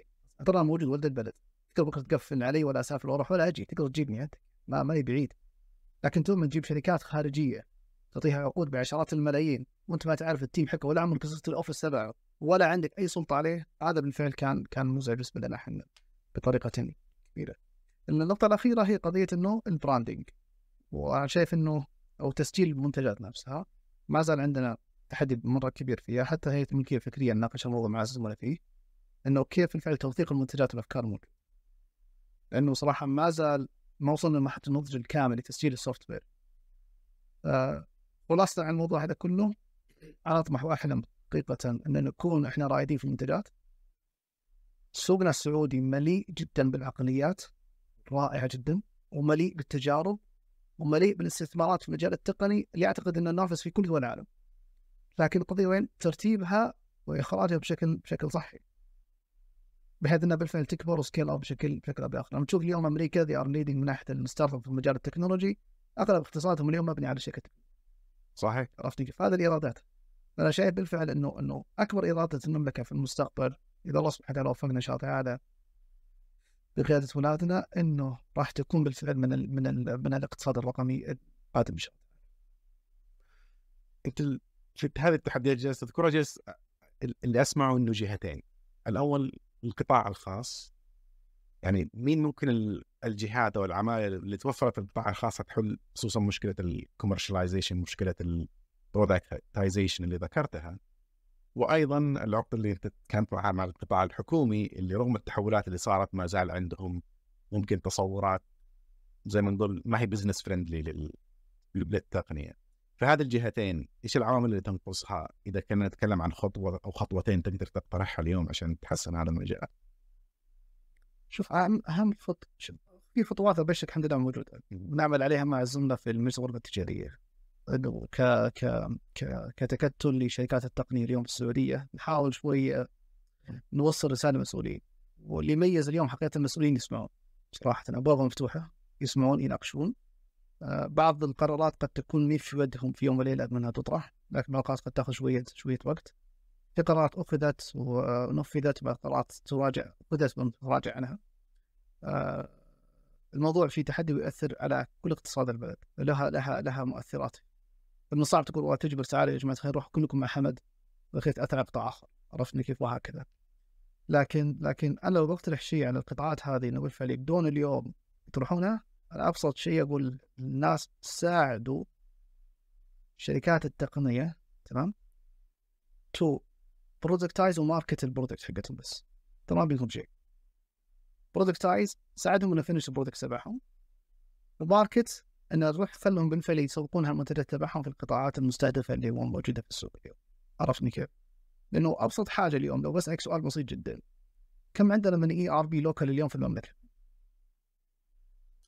عارف شركة واحدة. بس شركة واحدة تمام؟ لو قلت لك عندنا أكثر من حوالي 50 60 شركه ما حد يصدق. 50 60 شركة ERP طب مع احترامي للكل أنا ليش أخلي توجه السوق اليوم كله راح على ERP؟ طيب يا أخي خلينا نركز على 10 وال 50 هذول أكون specialized ERP عرفت الفكرة؟ قطاع صحي ولا قطاع غيره وغيره عرفتني كيف؟ وابدا اوجههم في التوجهات. لكن كل العالم اليوم طالع على 50 60 ERP وغالبهم طالعين على ال cloud وبالفعل سووا مشكلة مرة كبيرة، بريطانيا كانت تجربة رائعه لهم من 15 سنة كنت أطلع عليهم. عاملين website. ال website هذا فيه جميع المنتجات التقنية والخدمات التقنية والأشخاص التقنية. فلو تقول والله أنا أبغى hosting ال data center تبعي بسيرفر ب tier 3 موجود ويكون انترنت فيه كيت وكيت وكيت يقول لك هذا 10 providers في في بريطانيا كلها. لو تبغى نظام CRM تبغى ERP متخصص في كيت كيت يعطيك إياه بال white paper حقته. وإلى اليوم الموقع موجود وكل يوم يحدث. تمام لو تبغى واحد system admin حق ويندوز ولا حق مع شيء لينكس بالخبرة الفلانية كل ال profiles حقتهم موجودة في database واحدة. وش هدفهم؟ لا تطلع برا خليك معنا. تبغى نظام نقاط بيع المطعم حقك؟ تعال موجود عندنا عندنا 40 نقاط بيع. وبالفعل فيها فلاتر موجودة على اليسار عندك. تسوي ال filters تختار ثم تبدأ تتواصل معاهم. يا أخي هذا أبسط شيء. لكن أنا أقول بالفعل زملاء طبعا هيئه الاتصالات عندهم مبادرة جيده في الموضوع لكن ما بعد صراحة حققت النجاح المرجو منها. وأنا شايف إن ال market السعودي ما زال يتعطش إلى إلى هالمعلومات مثل كذا. نقول نعرف مين موجود في السوق عارفين. يعني منتجنا اليوم حق ال inspection inspect اليوم نظام التفتيش أو field management ما حد عارف إنه موجود. يعني ارامكو يوم عرضنا عليهم قالوا وينكم من زمان؟ عرفت؟ إحنا نجيب شركات في أمريكا أنتم أحسن منها. اللي تعتبر ال top اليوم عرفت كيف؟ فالقضية وين في؟ إنه يا جماعة الخير حطونا في سلة واحدة بس. احكوا عنا يعني وزارة الاتصالات حط لي database يعني زي ما promote أنت بعض المنتجات في ال telecom promote حقت ال IT products تفضل هذه هذا الاقتصاد الرقمي اليوم الموجود في السوق. أنا خليني أسألك سؤال. آه على قولهم أنت لست اللاعب الوحيد في السوق. في لك منافسين منافسين مثلا قدماء منافسين محليين أو حتى عالميين وأيضا ال startups اللي عاده يدخلون يعني بأفكار جديدة وحتى يمكن تقنيات جديدة. آه، يمكن سؤالي لك التالي كصاحب business اللي هو هل ترى إنه من الجيد إنه السوق السعودية تكون يعني مثلا الشركات اللي فيها كلها سعودية تقنيا نتكلم عنها في مجالاتكم وغير مجالاتكم ولا وجود الشركات العالمية له دور فيكون coexistence في هذا الحالة ولا كيف تشوف أنت السوق؟ ممتاز. لا حقيقة أنا لا أنا أنا أنا من أول مشجعين منافسة. نافس وجيب عرفتني كيف؟ لكن أعطيني فرصة. لأنه أنا كشركة الآن محلية أنا عمري ما راح أقدر أطلع برا السعودية إذا ماني ناجح السعودية باختصار. والواجهة دائما في مجالس الأعمال اليوم. يجون مجالس الأعمال شركات من عند دول أوروبا ولا أمريكا ولا غيرها يجينا وفد من السفارة حقتهم. ووفد السفارة يجي ومعاه startups startup هذا أنا بعد ما نسمع أعرف إنهم ما لهم إلا شهرين بادين أو ثلاثة شهور بادين ثم يقول لك ترى إحنا نفذنا مع وزارة الدفاع وثم كذا كذا في دولتهم فجاي يسوق عليك اليوم بالسعوديه يعني صراحة هذا شيء محبط. والسفارة تدعم. مو إلى كذا الا درت معهم ضمانات في حال فشل المشروع هم راح يحفظون لك المشروع بالكامل. طالعين من دولتهم قاعد يسوقون عليها في دولتنا. وما لهم إلا startup لهم ثلاثة شهور اليوم في السوق فشوف تخيل الزخم اللي قاعد قاعد يصير.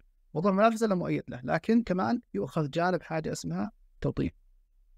محتاجين توطين للتقنية. جيب التق- التقنية الخارجية ووطنها اليوم عندنا في السعودية. هذا بيكون جدا رائع. لكن كمان عطني أنا كذلك فرصة.